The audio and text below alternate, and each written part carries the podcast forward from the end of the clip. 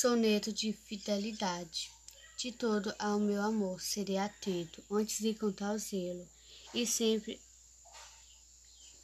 atento, que mesmo em face do maior encanto dele, se encante mais meu pensamento, quero vivê-lo em cada momento, e em louvor e de espalhar meu canto, e rir meu riso, e derramar meu pranto ao seu pesar ou seu contentamento, é assim.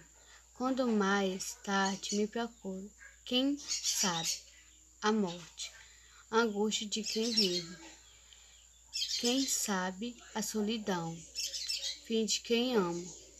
Eu possa me dizer do amor que tive, que não seja imortal, posto que é chamo, mas que seja infinito enquanto dure.